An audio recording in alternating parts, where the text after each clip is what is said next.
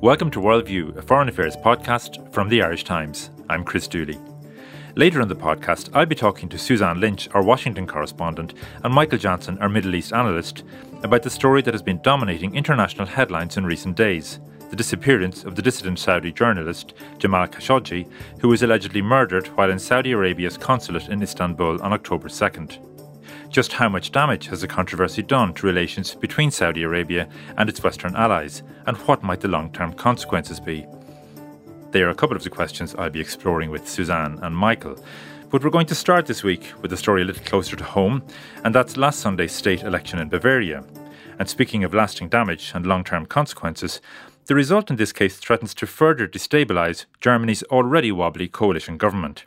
And there may be further trouble ahead for Chancellor Angela Merkel. Here in studio to tell us more about this is our Berlin correspondent, Derek Scally.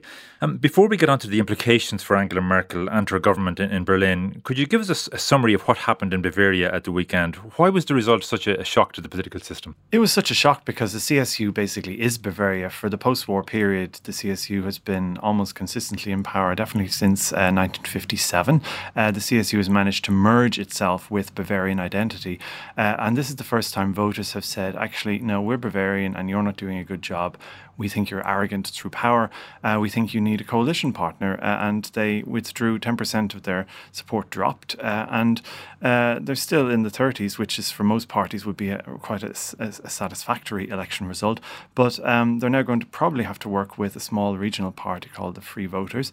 Um, and the CSU have gotten uh, quite a, rude awakening because on paper, Bavaria is uh, down south in Germany. It's very prosperous.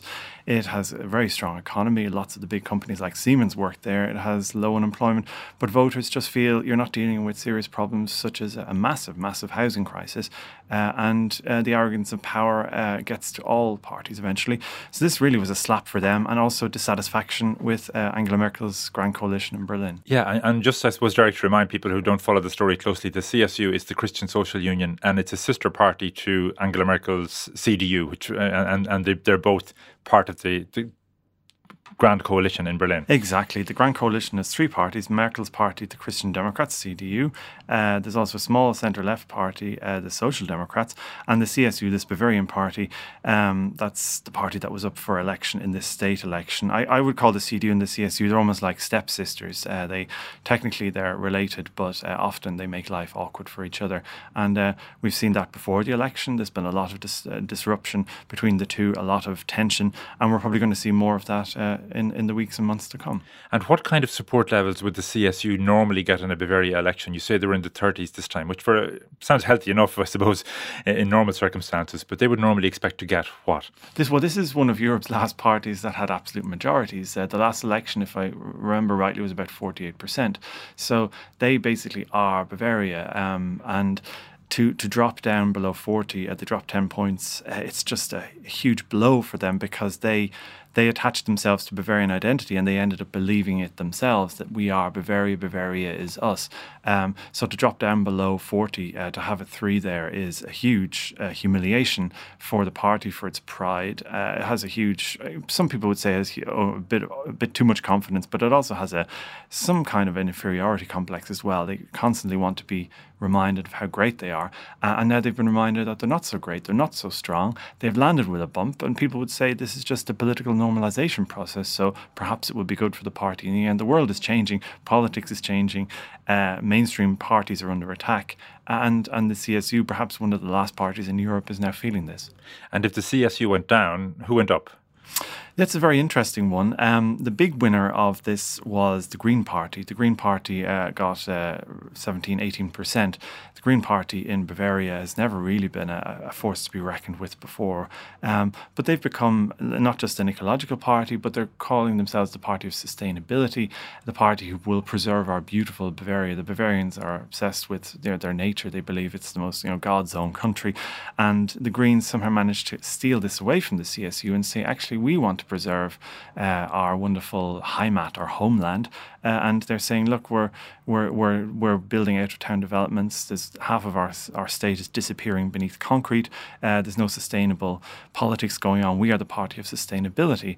Uh, and um, they have, uh, they've managed to convince enough people of that. So that's where one group, group of votes went. But most of the votes uh, disappeared to, the, so the CSU would be a centre right party. And the vote split half between this small group called the Free Voters. They got 10%. They may form a coalition partner. They make a coalition government with uh, the government. They uh, and then the other group is the uh, the far right Alternative for Deutschland, the AFD. They have been they've been dining out on the refugee crisis from 2015, 2016, and in some states they've been up to almost 20%. But what we saw interesting in Bavaria, they got only in quotation marks only 10%. It's enough to get them into the parliament for the first time. But um, there is some talk that perhaps with the migration crisis uh, in people's consciousness, they're more worried about their car, uh, diesel bans, or how to find somewhere to live that they can afford. Uh, that the AFD is somehow dwindling there. So, um, but that's where the CSU vote went went to uh, went to the Greens. Uh, that was sort of the more urban liberal conservatives who were horrified by a hardline migration policy that the CSU were taking, and then there's the centre right traditional conservative CSU voters. They split half went to the far right, half went to uh, to this small uh, regional party. And there's been a lot of concern, of course, in Germany and beyond Germany about the rise of the AFD, and they have seats in the in the Bundestag as well, the, the federal parliament in Berlin. Um, do people think this result suggests that perhaps they've peaked now? The party has flatlined somehow. Perhaps, uh, as I said, the migration crisis. When you actually look at the voter analysis, people aren't as concerned about it as before. This was a big issue back in 2015 because, particularly in Bavaria, because all the people were arriving into the country through Bavaria. You might remember the images from Munich main train station, people literally walking into the country from Hungary and far beyond. Um, and there was a fear or there was a concern that uh, down in Bavaria that they'd been left in the lurch and that Merkel's liberal policies decided from Berlin were not really working here on the ground in Bavaria. But really, in the poll analysis, that had dwindled. So, on the one hand, you could say um, this was the, the calling card for the AFD. This was the this was the, what they used to ram their way into German politics uh, after the euro crisis dwindled. On the other hand, um, the AFD in Bavaria is really the sort of the more conservative, the Tweedy end of the party. Uh, it doesn't really have much truck with the anti-immigrant, um, xenophobic, racist remarks that you would see, for instance, in the AFD in East Germany. So it could be that uh, some people in the party will say, well, being Tweedy and civilized and sort of CSU in its like in its policies um, didn't work in Bavaria. So the lesson is we need to be more hardcore. We need to be more um, anti-Islam, anti-foreigner. Uh, that that seems to be the one that works. So there is a battle uh, for control of the AFD. It'll be interesting to see which side believes this after the Bavarian election. Um, they, they believe that they they are in the ascendant. So um, you were starting to say there a moment ago the CSU will now start coalition talks or has with this uh, other centre right party, the Free Voters, having been accustomed to, to, having enough support to govern on their own. What, what explains the fall in support for the CSU? What actually happened? Um, many things. The CSU has this. Um, th- there's a rule in Germany: you're not supposed, to, as a centre-right party, don't ever allow another party occupy ground further right of you, uh, and that's worked for decades. And the CSU would always be slightly more bolshy than the CDU. They'd always be, you know, Bavaria first, uh, long before Donald Trump came up with anything like that. They were always, uh, as as an individual party, they were able to get sweetheart deals for Bavaria uh, far beyond their significance in national terms. Um, so, but what's happened is the AFD came along partly because of Angela Merkel's migration policies, and the CSU didn't know how do we deal with this. So they tried to ignore them. That was step one. Then they realized that wasn't working. Then they tried to uh, imitate the AFD in the election campaign. You will remember we talked about this here in the summer, the migration turbulence, and they were talking about asylum tourists and we need to stop immigration into Germany. There wasn't really the same level of immigration anyway, but they decided this sounded good, this sounded tough. We need to take on the AFD by being even tougher uh, on, on immigration. Some would say borderline racist. That really didn't go down well with voters. People, went, even even hardline conservatives in in Bavaria who didn't like Merkel and didn't like her refugee policy, when they hear things like asylum tourists, they say, "Hang on, I'm a, I'm a I'm a, a, a Catholic farmer. I will never treat somebody like call them a, an asylum tourist." So that blew up in their face. So that was the second stage, and then the third stage, quite late in the day in the uh, in the election, they decided right we have to we have to we have to attack the AFD.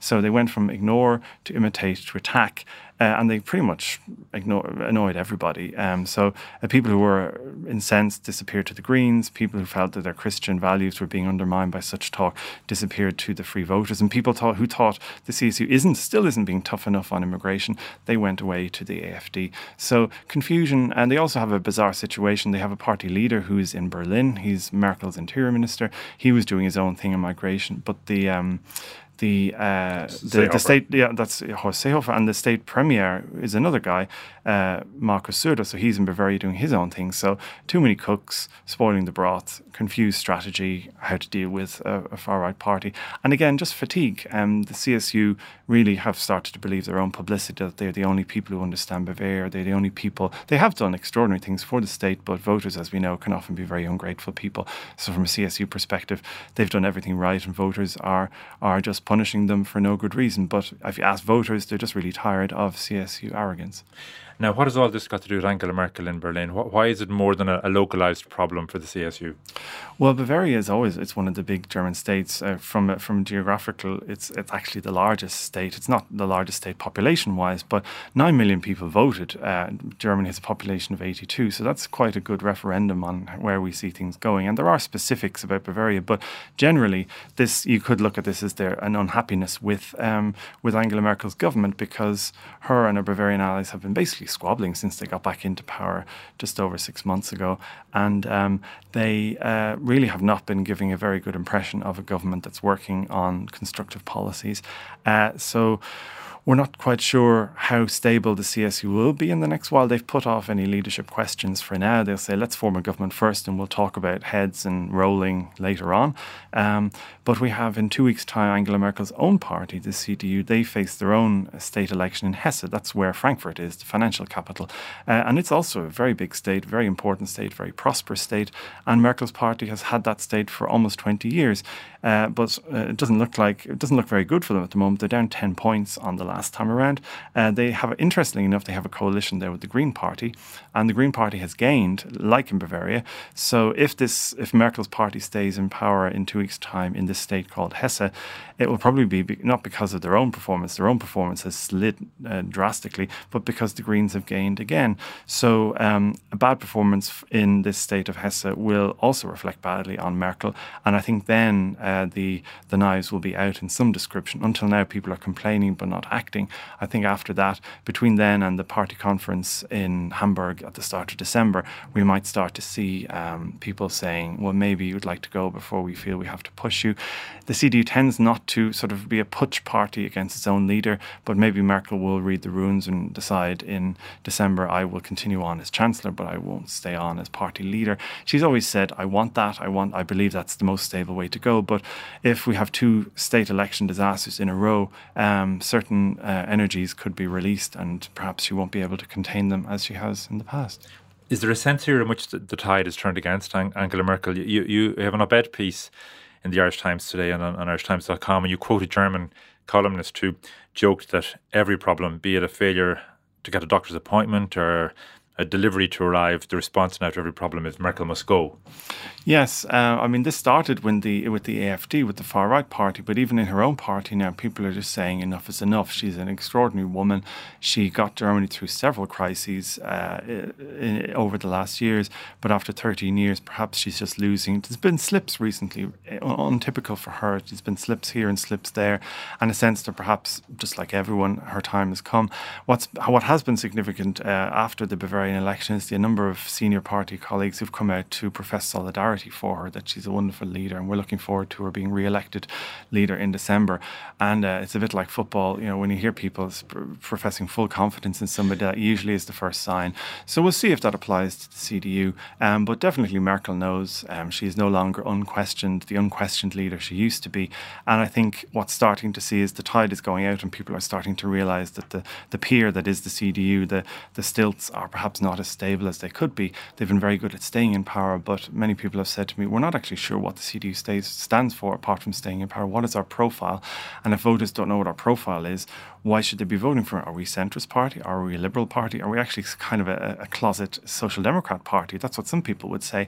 And perhaps uh, Merkel is not the person to um, redefine or uh, retool or put the, the refresh the CDU uh, political DNA. And perhaps there has to be a change of there has to be a change of uh, generation, a change of leader.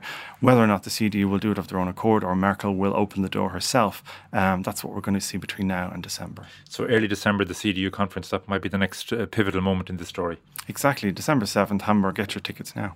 There's things in life you just can't control, like the weather, the traffic, or the fact that spilled coffee seems to love white shirts. But it's all good, because there's something you'll always be able to control your company's finances.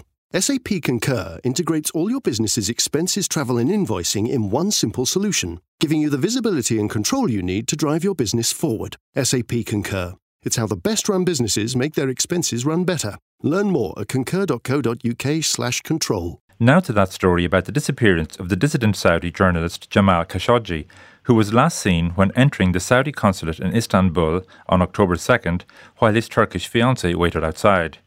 No official explanation has been offered for his disappearance, but Turkish sources have been widely quoted in the media as saying they believe he was murdered inside the consulate and his body was dismembered before being removed.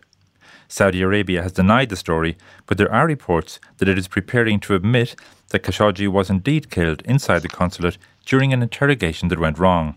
For more on this story and the fallout, I'm joined on the line by Suzanne Lynch, our Washington correspondent, and from Nicosia by our Middle East analyst Michael Jansen.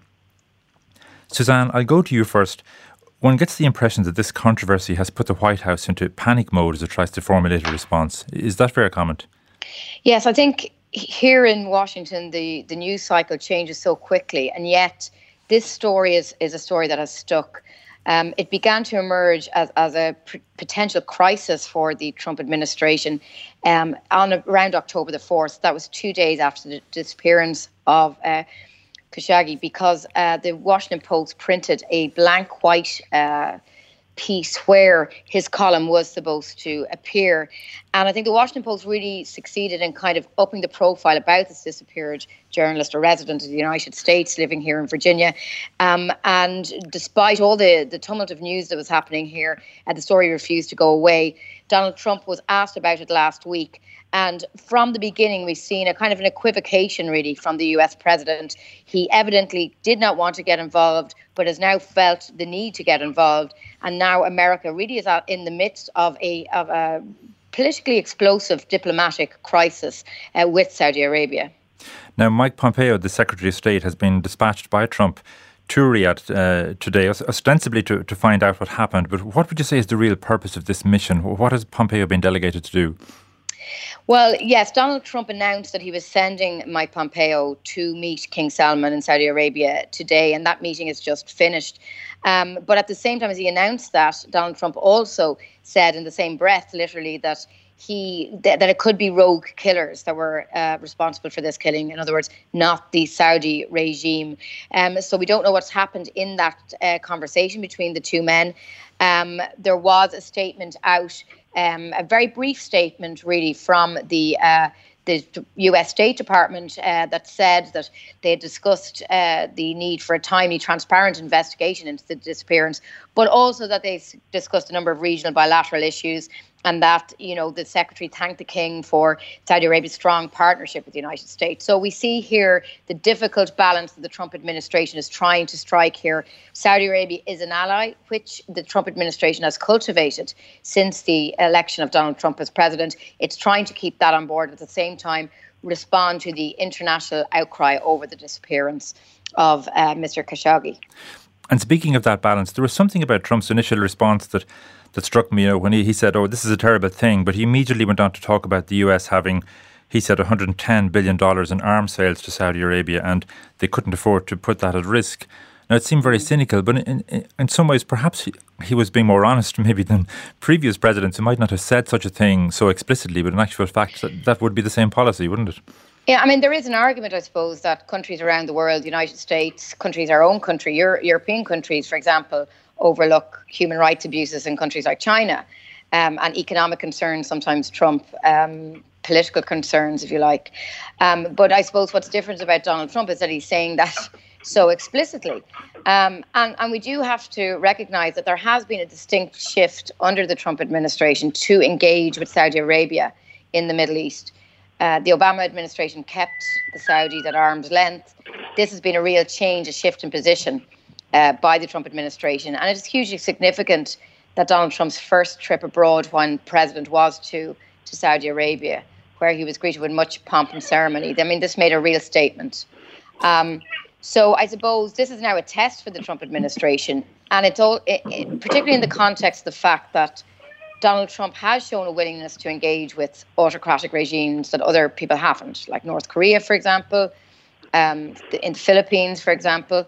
Um, and this is another example to his critics of how he's prepared to overlook uh, concerns about human rights, about repression, uh, in order to uh, advance strategic aims in certain areas of the world. Now, he, he might not have a um, entirely a free hand um, in, in this regard because Congress also has a role, doesn't it? And there's some pressure coming from Congress too. Can, can you tell us about that? Mm, I think that's one of the most interesting aspects of this that there has been a cleavage, if you like, between Donald Trump and members of his own party in Congress about this issue.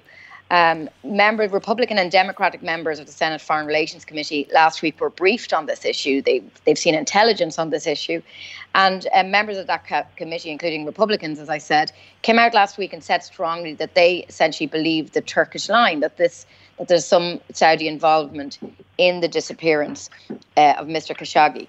So um, that immediately set set in train a pressure on, on Donald Trump to respond to this. Uh, at the weekend, Senator Marco Rubio, for example, the Florida Republican, he came out very, very strongly uh, against Saudi Arabia, essentially saying uh, that this needed to be looked into and that Congress was prepared to act if needed. That would probably involve sanctions on Saudi Arabia. And also, he suggested that they would, uh, the Republicans in Congress that he represented, would be prepared to consider halting this this much touted 110 billion arms deal, which, by the way, has not come to fruition yet, um, but which was agreed last year between the two countries. So I think this is why Donald Trump really does have to confront this because of this growing calls from within his own party and Congress to to try and get to the bottom of this controversy. Michael, you wrote an interesting piece for us a couple of days ago in which you suggested we shouldn't be too surprised at Saudi Arabia's actions here, unproven as they are as, as we speak. If Khashoggi was murdered at the behest of the Saudi regime, this wouldn't be the first time such a thing had happened. Um, no, so far uh, the Saudi regime has basically uh, kidnapped people and taken them back to Saudi Arabia. It hasn't uh, uh killed people. Um, in Saudi Arabia, of course, it has executed many people. This year, 100 uh, people have been ex- executed so far. But it has uh, um, captured and renditioned to Saudi Arabia at least three princes plus a number of commoners uh, who have been critical of the government, who are um, activists uh, demanding certain kind of reforms. And um, inside Saudi Arabia also, a large number of opponents of the regime have been arrested recently, and and this includes 12 women who were in the female drive uh, uh, campaign, and uh, these people are, have been held um, in prison, and there is one woman who is threatened with execution. Uh, this woman is a is living in the Shia eastern province and has been demanding equal treatment from the Sunni Saudi government. And Michael, given that rather dark track record, why do you think this particular story has taken off the way it has? Is it the fact that this happened on foreign soil and, and, and also that, that uh, Khashoggi himself was living in the United States and, um, and, and was writing for the Washington Post? Are they the kind of differentiating factors? I think there are many factors in this. Um, one is, of course, that he was living in the United States and writing for the Washington Post. Uh, there is the fact that he was kidnapped, or well, he was disappeared in Istanbul and presumably murdered. As I said before, uh, the other people who have been abducted have not been murdered as well. And there is a story also in the fact that Khashoggi has been, since the 70s, a supporter of the Muslim Brotherhood. And he was uh, marrying a Turkish lady and basing himself, at least part of the time, in uh, Turkey, which is also a supporter of the Muslim Brotherhood. And, and the Saudi regime fears the Muslim Brotherhood, isn't that right?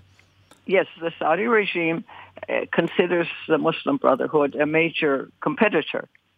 And so, uh, and th- this has been the case for some years. Originally, the Saudi regime supported the Muslim Brotherhood and received many Muslim brothers who were being exiled by their own countries. But as I said, they received, they have decided that they are competitors rather than um, allies. And the other thing is that Khashoggi had uh, worked for Qatar as well, and Qatar is another rival of Saudi Arabia in the region. And um, as far as Qatar is concerned, it, it absolutely infuriates the Saudis that it has managed to overcome its attempt to blockade this small, wealthy country. Michael, this story has put a lot of focus on the Saudi Crown Prince Mohammed bin Salman, or MBS as he's sometimes referred to. And he emerged as the heir apparent to the Saudi throne last year. He's only 33.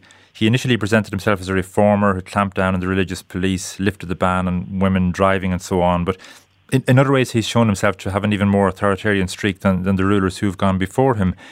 Is he personally damaged by this saga?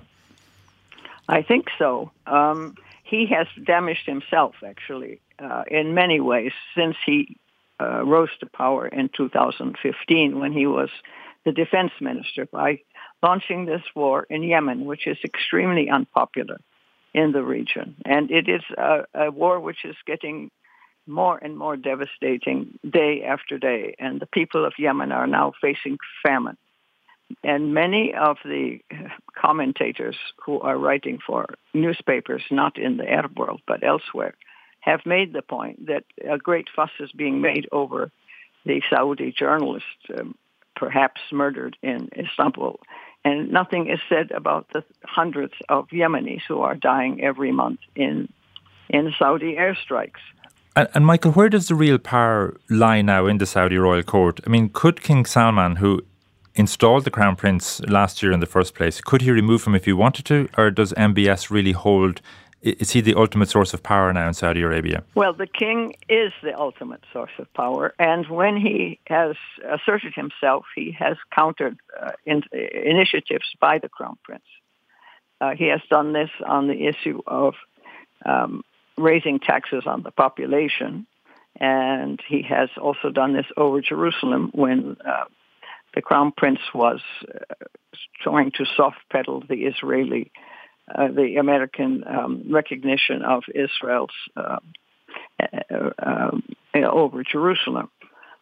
And um, the thing is, he he also undermined his own position by arresting hundreds of Saudi princes and businessmen and former ministers and former officials last November, and imprisoning them in a luxury hotel, and um, making them hand over their assets which he c- claimed that were were um, uh, secured by corrupt means. Now, Saudi Arabia's government has run on corrupt means for generations. So everybody in Saudi Arabia who has a huge amount of wealth, which and there are many, including the crown prince and the king, uh, has benefited from corrupt uh, practices. But I suppose I'm wondering, Michael, is it conceivable that the king could remove him at this stage? I think it would be difficult. The king is, he is the king's favorite son. He is the son of the king's third wife, uh, who apparently was also a favorite of the king. And um, he is in a position where he may have to be removed by other members of the family, not the king the king's uh, mental capacity is a bit feeble at the moment as far as reports go. and he cannot digest exactly what's going on. And this is why things have come to this stage. There is a lot of criticism which is muted in Saudi Arabia because people are afraid. Um, so many arrests have been taking place that they have um, actually uh, stomped on any kind of criticism. And the, the crown prince, he says he is a reformist, but he's not a political reformer. He's an economic reformer. And he wants to bring the young generation into the economy by finding them jobs and giving them reasonable salaries and so on. But the problem is he will have to also match that with some kind of political reforms, which he doesn't want to do. Just finally for you, Michael, and I'll go back to Suzanne. Uh, I, uh, I, want to ask her maybe about Jared Kushner's relationship with, with the Crown Prince, but just um, Turkey's role here is is interesting, isn't it? I mean, Turkey and Saudi Arabia aren't the best of friends, but I think they're not they're not avowed enemies either. How how would you characterize that relationship? It's a strained relationship because Turkey has backed Qatar in this squabble that uh, is with Saudi Arabia, which was started by the Crown Prince. Uh, and the problem is that Turkey not only backs Qatar um, politically, but militarily by deploying some soldiers in Qatar. And Qatar is, of course, a major base for the Americans as well. So everybody is kind of caught up in this uh, mess. And Qatar and Turkey have also had similar goals in Syria. Um, and those goals um, have been or were shared by the Saudis for some time, but the Saudis have tried to back out of the Syrian mess. And they have stopped funding some of the groups that they used to fund. But the Qataris and the Turks still continue to back uh, both jihadi groups and other groups. And there is one view, Michael, I'd be interested in your opinion on it, that Turkey might use this opportunity to extract some leverage or some concessions from Saudi Arabia. In other words, in return for accepting a Saudi explanation about what happened here, it, it could actually, you know, use the situation to its advantage. Well, Turkey has um, offered to uh, launch a, uh, you know, a coordinated investigation of this business of uh, Khashoggi. Um, and the Saudis have said, yes, this is fine. And then they haven't cooperated. And uh, the Turks are now getting frustrated. For one thing, the Saudis promised more than a week ago that Turkish investigators could go into the consulate and do a forensic investigation. Well, they didn't get in until late yesterday, and they spent nine hours inside the consulate. And ahead of their visit, the uh, Saudis brought in some cleaners with strong um, materials to clean up whatever residue might have been left by the interrogation of Mr. Khashoggi. And uh, also Erdogan now, the Turkish president, is complaining that walls have been painted over and other uh, materials have been moved from the consulate. Now, if the Turks were really serious, or had been really serious, about making an investigation of what went on in the consulate, and they had done this from the beginning, from, let us say, the 4th or the 5th of October, they would have placed police around the consulate and stopped any kind of interference with what with the scene of uh, Khashoggi's uh, interrogation or demise. Okay. Suzanne, just to come picking up again on the conversation I had there with Michael about the, the Crown Prince, Donald Trump, as we know, likes his so called strong leaders. And I think Jared Kushner is known to have particularly built up a good personal relationship with Mohammed bin Salman. They're similar in age yeah, and so on. So if he, if he has been damaged, if MBS, as he's known, has been damaged, that in turn has consequences, doesn't it, for the US Saudi relationship? Yes, it does. And um, Jared Kushner is, is a key person in, in this relationship. Um, he was given the portfolio of, of the Middle East, essentially, by President Trump shortly after his election. And very early on, he saw uh, Saudi as a potential partner in, in, in his dealings on the on the Israeli-Palestinian conflict, he felt that if they could come on board, progress could be made, and also as a kind of a bulwark against Iran.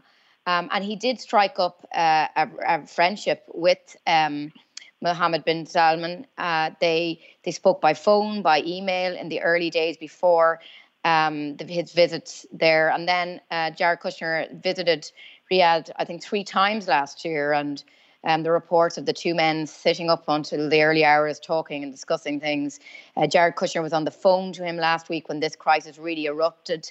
Um, and he has been playing a huge role in facilitating this dialogue between uh, Washington and Riyadh.